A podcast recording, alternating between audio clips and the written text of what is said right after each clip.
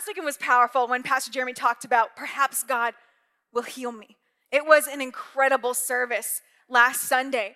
And we've been receiving reports that God, in fact, touched people and that people were healed. Uh, Pastor Jeremy, a young woman, told him this week that Sunday was the first night that she had ever had a full night's rest in a long, long time because we prayed for people to sleep. In fact, on Wednesday, when I met with one of the ladies from our church, I asked her, How are you feeling? Because she responded to, I've got this headache right there in the, in the front of my head that I've been struggling with for a long time. I checked with, with her on Wednesday. She hadn't had a headache since she'd been prayed for on Sunday morning. I checked with her again this morning. How have you been feeling? I still have not had a headache since I've been prayed for on Sunday morning. And so it's incredible. But this one, this one gets me a lot. We believe, right, that, that God moves through his word. And God's word is not limited to location. And so our online audience was able to hear the exact same message that we were hearing in this room last week. And we received this message Last week's healing service topped the heavens in the powerful moving of the Spirit generated through the airways, and I was healed from sleeping troubles. Praise the Lord and bless you, Avenue family. Like, that's amazing. And so, perhaps God, perhaps God, His word will go forth and it will accomplish what it is set forth to accomplish. And I'm so excited about that. Well, again, if it's your first time, we say welcome. My name is Pastor Lindsay, and together with my husband Jeremy, we have the honor and privilege of leading Avenue Church. And today I want to talk about this. Perhaps God will give me purpose. And the reason why I say this is because at the beginning of this series, we all received a perhaps God card. And we wrote down our prayers. Perhaps God will do this. Perhaps God will do that. But I really saw a common theme in these, in these cards as we prayed for them every single week. I saw a common theme of perhaps God will give me purpose. That many of us in this room were, are lacking God, what do, you, what do you want to do with my life? And this is what I want to share today because I'm very passionate about this subject. Because when we have a lack of purpose, right, which really boils down to do I have a lack of meaning in my life? Like, what am I doing with my time? What, what am I doing with my life? Does, does any of this matter? Has anyone been there before? Because I've been there. And we start asking ourselves these questions. There could even be a feeling of unfulfillment, or perhaps there is a feeling that there's got to be something more. There's got to be something more. Have you ever been there? God, what is my purpose? And the reason why I'm so passionate about this idea of purpose is because for years and years I was caught in a tension of is purpose what I do or is purpose who I am? It's a tension. It's a struggle, it's a frustration because his purpose really tied to who I am as a core human being, as Lindsay Bosma, or is it more about what I do? And I've been wrestling with this for years. So is purpose what I do, or is it who I am? What is this right here, friends? What's this? Tell me what this is. You can say it. It's a spoon, right? In my house growing up, it was also a weapon. yeah, New mamas, you probably don't do that, but my mama did. I have run many miles around the house trying to avoid this bad boy right here. But what is the purpose of a spoon? And you can talk to me, talk to me. Scoop, right? Stir, right? Not just swat, stir and scoop, right? Um, to put things on plate. It could be whatever, right? But this has a purpose to it. See, purpose is the reason for which something exists is done. It's made, right? This has a handle, so it was designed to be held. And it's something, it's its purpose for its design. And so here's what I want to show you this morning. Because I want us to look at the definition of purpose in a different light. I want us to look at it like this Purpose is intentional design. Purpose is intentional design, meaning that there is a, a reason for it. There is a use for that. There is great intent into the way you and I were designed. You were created with intentional design, you were created with purpose. And so, for today's message, I want these two things to be synonymous. Meaning that if I say intentional design, I want you to think purpose. And if I say the word purpose, I want you to think intentional design because God created us with intentional design. So, purpose is intentional design. See, I am Lindsay. I am formed by God. And how do I know this? How do I believe this? Well, David wrote it so well in Psalm 139. He said, You formed my innermost being. And now, hear me. If you know who David is, David was a shepherd boy. David was a shepherd boy who God chose to be the next king of Israel. So he is only the second king of Israel. In fact, David was so set aside, so really not even thought of by his family, that when the prophet came to anoint a king of Israel, David wasn't even in the room. David's father didn't even feel that it was necessary for David to be in the room because there's no way that David could have been chosen to be the next king of Israel. Because we have this idea that the framework is what matters to God. It's amazing that David went from being shepherd boy to being anointed the moment that he was proclaimed that he would be the next king of Israel. This was as a teenage boy. The moment that it was proclaimed that he would be the next king of Israel, it says the Spirit of the Lord came strongly upon him. We know that as a shepherd, he, he fought off bears and lions. He protected his sheep and his goats. But we also know that he defeated a giant, right? Where the Spirit of the Lord is upon him, he was able to do great things. But I find it so interesting that David, instead of talking about the things that he did, he talks about his intentional design. And so when we really get into the heartbeat of who David is, his heartbeat was not necessarily connected to what he did, but who he was. And so I want to share this with you and I want it to get into your system because, again, that tension is my purpose about who I am or is it about what I do? And so David said, You formed my innermost being, shaping my delicate inside and my intricate outside, and wove them all together in my mother's womb. I thank you, God, for making me so mysteriously complex.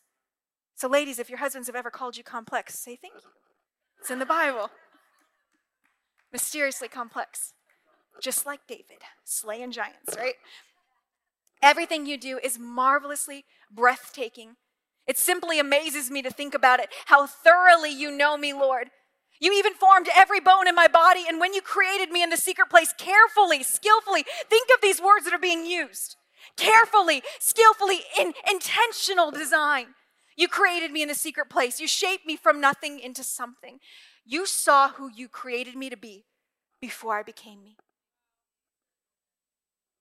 Purpose is going to be a process, friends, when we talk about that. You saw me before you created me to be, before I became me, before I'd ever seen the light of day. The number of days you planned for me were already recorded in your book. Can I tell you that purpose is about who you are? Purpose is about who you are. I am Lindsay. I am God's workmanship. I am fearfully and wonderfully made, sometimes more fearfully, but you never know. God is moving in me. Jesus made his home in my heart, like his Holy Spirit dwells in my heart and in my life. I am Lindsay. But I also want to share with you Ephesians chapter 2, verses 8 through 10.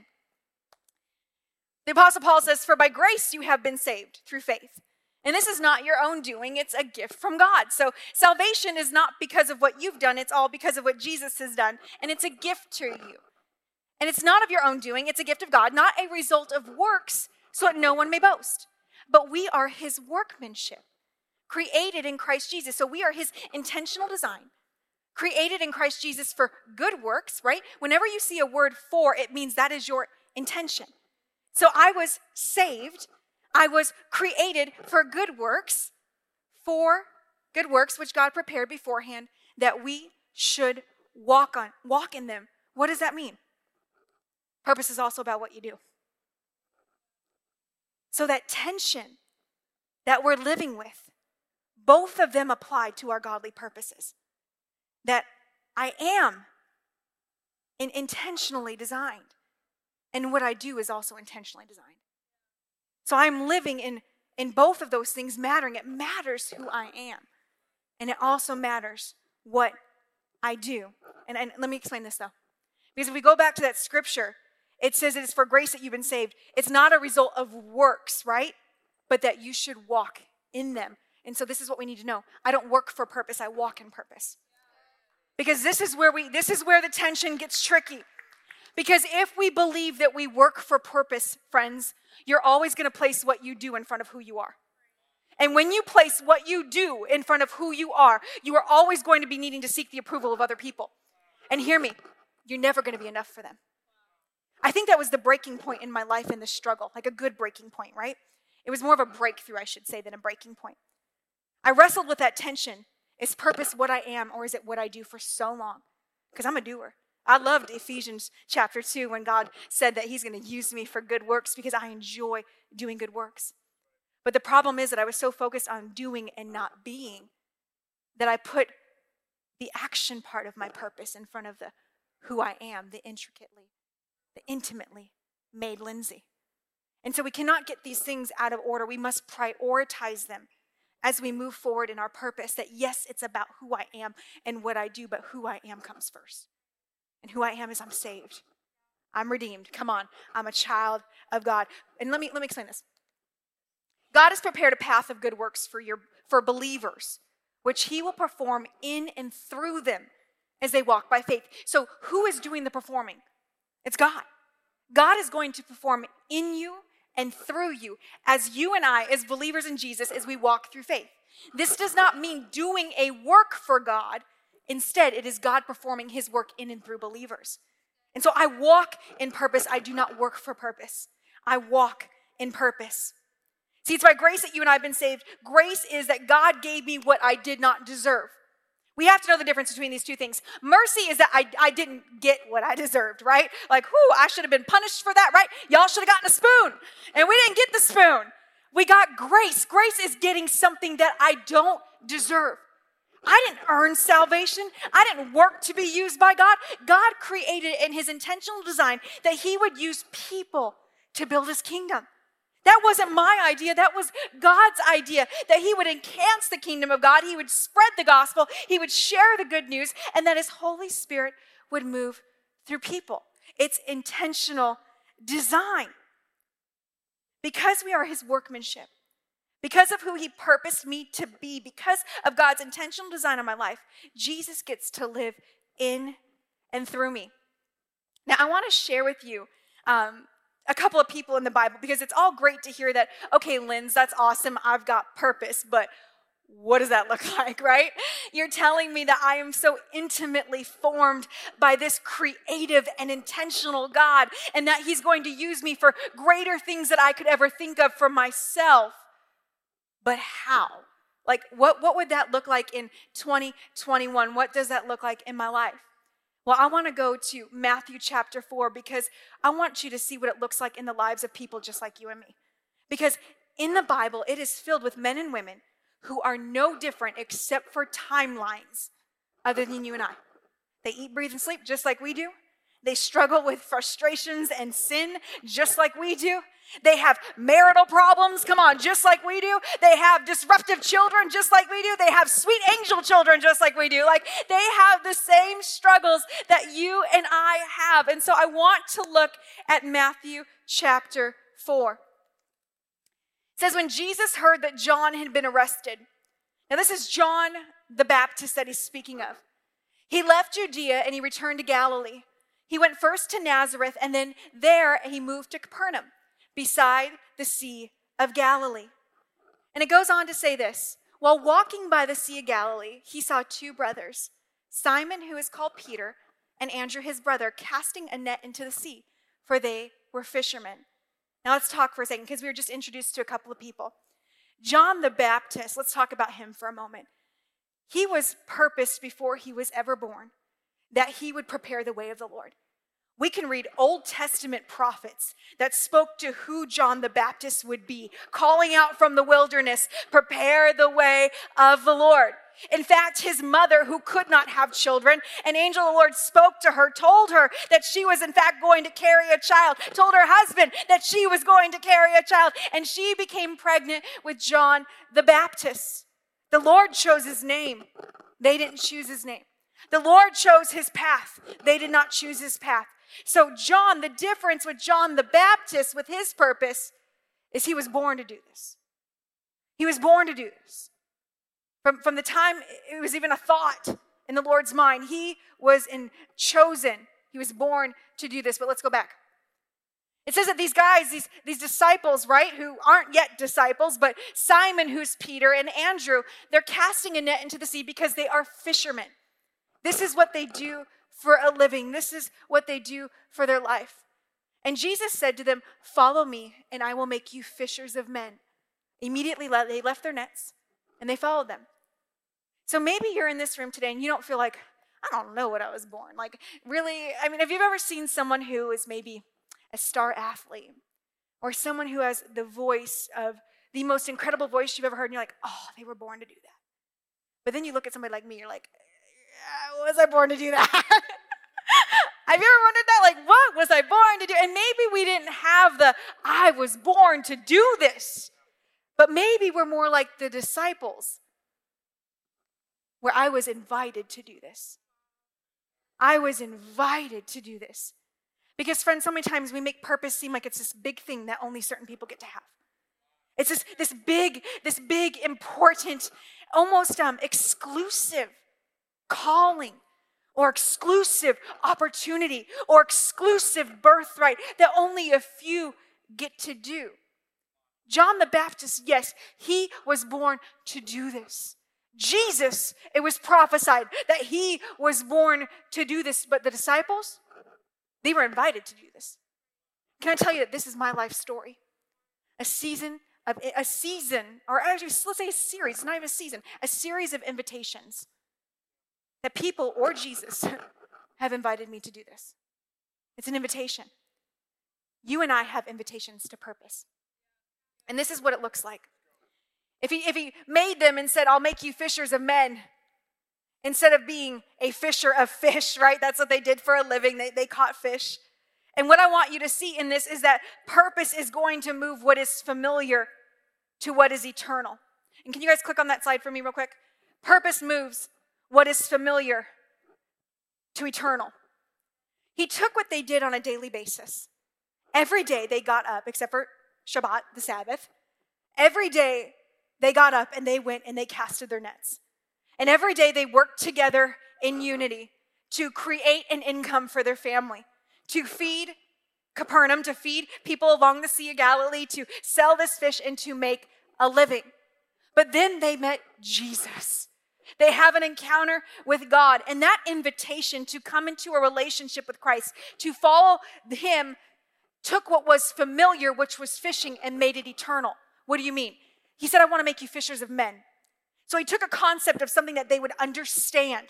Okay, sometimes we think that purpose is going to be so far from what I understand. God, are you going to uproot me from this so far to something that I have no idea of? He's going to use what is familiar and he's going to make it eternal. So, what Jesus did with the disciples, they said, I want to make you fishers of men, meaning I want to use you, use the skills that you already have, use something that you know to do, but I want to change the perspective of it because now we're going to care about the souls of people. Now we're going to go fishing for souls. We're going to share the gospel. We're going to heal the sick. We're going to raise the dead. We're going to shake up the Pharisees. We're going to throw off religious restraints, and we are going to bring the kingdom of God to this earth. You're invited. Guys, that's what Jesus does to us. He says, You're invited. So if you've ever, and hear me, some of us got like PTSD from like playgrounds in elementary school, where it's like Red Rover, right? And you're like, Is anyone going to pick me to be on their team? Anyone be the, have ever been the person who was not chosen, right? I've been there. We're on the side and we think, oh man, could I ever be invited to play in this game? Or maybe it's a team sport and man, we hate it when they choose two captains and the captains get to choose their team. Am I going to be sitting this one out? Am I the one that just gets to come on at the end because I have to to keep the teams even? You're not a have to. You're an invitation. You are invited to be a part of purpose. See, what's incredible is that purpose moves my heart. I remember um, when I was in college, I worked at a 55 plus apartment building, and I was a leasing agent, so I would lease, you know, and sell apartments. And God had already saved my heart a year and a half before that. So I was so on fire for Jesus. Everybody knew I was a Christian, but it was so funny. My manager at the property coined me Sister Mary Agnes. I'm like, I'm not Catholic, like, I'm, I'm Christian. But because of my love for Jesus, what was familiar to her was Catholicism. So her giving me the nickname Sister Mary Agnes was really not so much a punch in my gut. It was more like a good job, girl. We know you love Jesus. So on this property, I was not Lindsay, I was Sister Mary Agnes. But what was so amazing is that God had set me apart with purpose. And I knew that my purpose was to reach people, to share the love of Jesus wherever I was at, whether I was at a grocery store, whether it was in my family, or it was at this 55 plus apartment complex. And I remember the conversations that I would have with people. And I look back and I remember them so fondly because I prayed for countless people at that apartment complex. When individuals did not have families that lived nearby, I would sit in the chairs of their living room and listen to their stories for hours upon hours. When a person would get sick and did not have family or friends in town, I was the one who would do the hospital visits. I was not I didn't know I was called to ministry at that time. I didn't have a pastor in front of my name. I was just Lindsay, Sister Mary Agnes, who loved Jesus and loved people. And I was taking the opportunities as invitations for my purpose. And I would take whatever I knew about Jesus and I would share it with whoever was put in my path. Because hear me, purpose moves your heart, it gives it a deeper meaning. It says that yes, what I'm doing and who I am matters. It doesn't just matter to me, it matters to the people around me. That God wants to use me. What we do today matters for eternity. we have to understand that. That our interactions with people, our private lives, our prayers, they matter for eternity. Now, purpose, now here's a kicker it will move you out of your comfort zone. I think Jesus is so kind in the beginning because he kind of lets you get comfortable, right? Like, let's get used to me and I'll get used to you, even though he already knows us, but he gives you that opportunity to get a little bit familiar. But once you get a little bit familiar, he's like, okay, time to take a couple big steps, right? Think about it's like a baby that has gone from the crawling to the standing, and now it's time for that bad boy to get walking. And Jesus is saying, Your purpose needs to get walking and walking a little bit further and taking a little bit bigger of steps. And I want us to look at John the Baptist again and Peter because they're moving out of comfort zones. It says, Meanwhile, the disciples were in trouble. Now, let me, let me show this. John the Baptist, in this chapter, just a few verses before, had been executed. He, he was killed. And so if you're in this room and you're like, I want to be born for something, well, he also died. Like, uh, take the invitation to purpose, friends. Take the invitation. Sorry, some of you got that, but some of you did not. You're like, ew, she's rude. a little bit. I'm sorry, I apologize. But here you find the disciples that they're in trouble, far away from land. Jesus is not with them physically. For a strong wind had risen and they were fighting heavy waves. About three o'clock in the morning, Jesus came toward them walking on water. And when the disciples saw him walking on water, they were terrified. In their fear, they cried out, It's a ghost! But Jesus spoke to them at once. Do not be afraid, he said. Take courage. I'm here. Then Peter called to him. Now, hear me.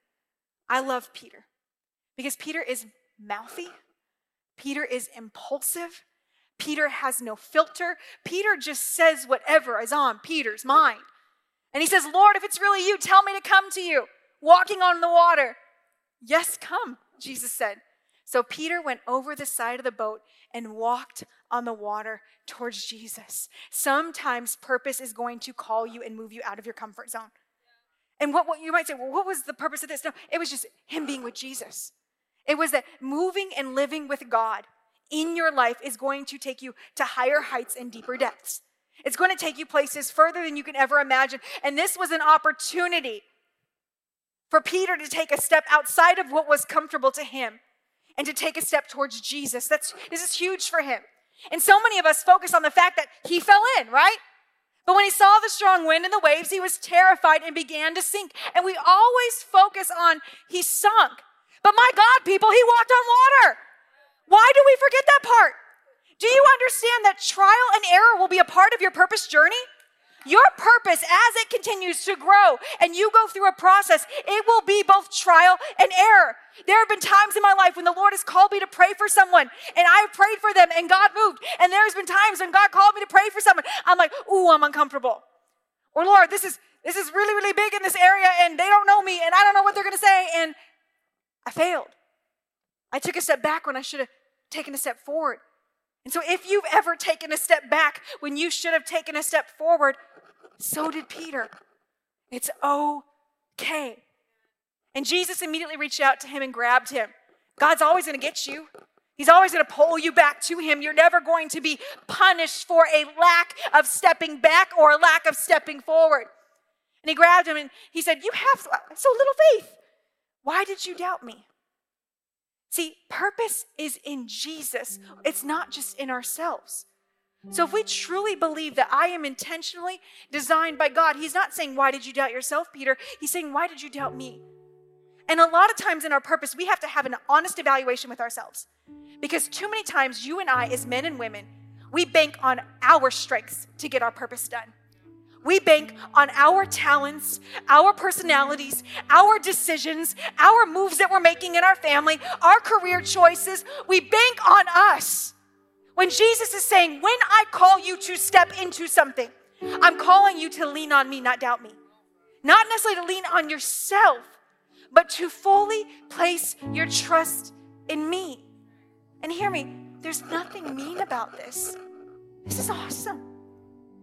I mean, think about the pressure that that removes. So many of us were afraid to do something great because we, we can't even think about the pressure. Just thinking about what the cost of that would be. It rubs us the wrong way, it shrinks us back, it makes us step further and further backwards. But when Jesus says, I just need you to come to me, move in me, be in me, don't doubt me. Don't doubt me. See, I love using the disciple Peter when talking about purpose because without a shadow of a doubt, Peter had problems, right? But that makes me feel good about me. Because just like Peter, I'm not perfect, but it was God's intentional design to choose to use me. It's God's intentional design to choose to use you for his purposes. God chose him. God chose him. He grafted him. If you read throughout the Gospels, Peter was so protective. It was in his nature to be protective. God used that. God will use whatever you bring to the table, He'll use it all. I want to finish with this Matthew chapter 16. Yep. When Jesus came to the region of Caesarea Philippi, he asked his disciples, Who do people say that the Son of Man is? Well, they replied, Can you imagine that? It's like when someone puts you on the spot and they want to hear the truth, they're like, Do I say it? Right? But they replied to him, Some say John the Baptist, some say Elijah, and others say Jeremiah or one of the other prophets. Then he asked them, But who do you say I am? Because, friends, when it comes even to your purpose, it doesn't matter what others say about you. What do you say? It doesn't matter what all the other voices say. What do you say? Simon Peter answered, You are the Messiah the Son of the living God. Jesus replied, You are blessed, Simon, son of John, because my Father in heaven has revealed this to you. You did not learn this from any human being. Now I say to you that you are Peter, which means rock. And upon this rock I will build my church, and all of the powers of hell will not conquer it. And I will give you, Peter, the kingdom, the keys of the kingdom of heaven. Whatever you forbid on earth will be forbidden in heaven, and whatever you permit on earth will be permitted in heaven. He said, Peter, you're blessed. Peter, you're a rock. Peter, that is how I intentionally designed you, and because you have connected You've connected to that intentional design. I'm going to use your strengths. I'm going to use your gifts. I'm going to use your talent, your passions, your personality, your weaknesses, your hangups. I'm going to use everything about you, Peter. And I'm going to build my church upon you because you're a rock.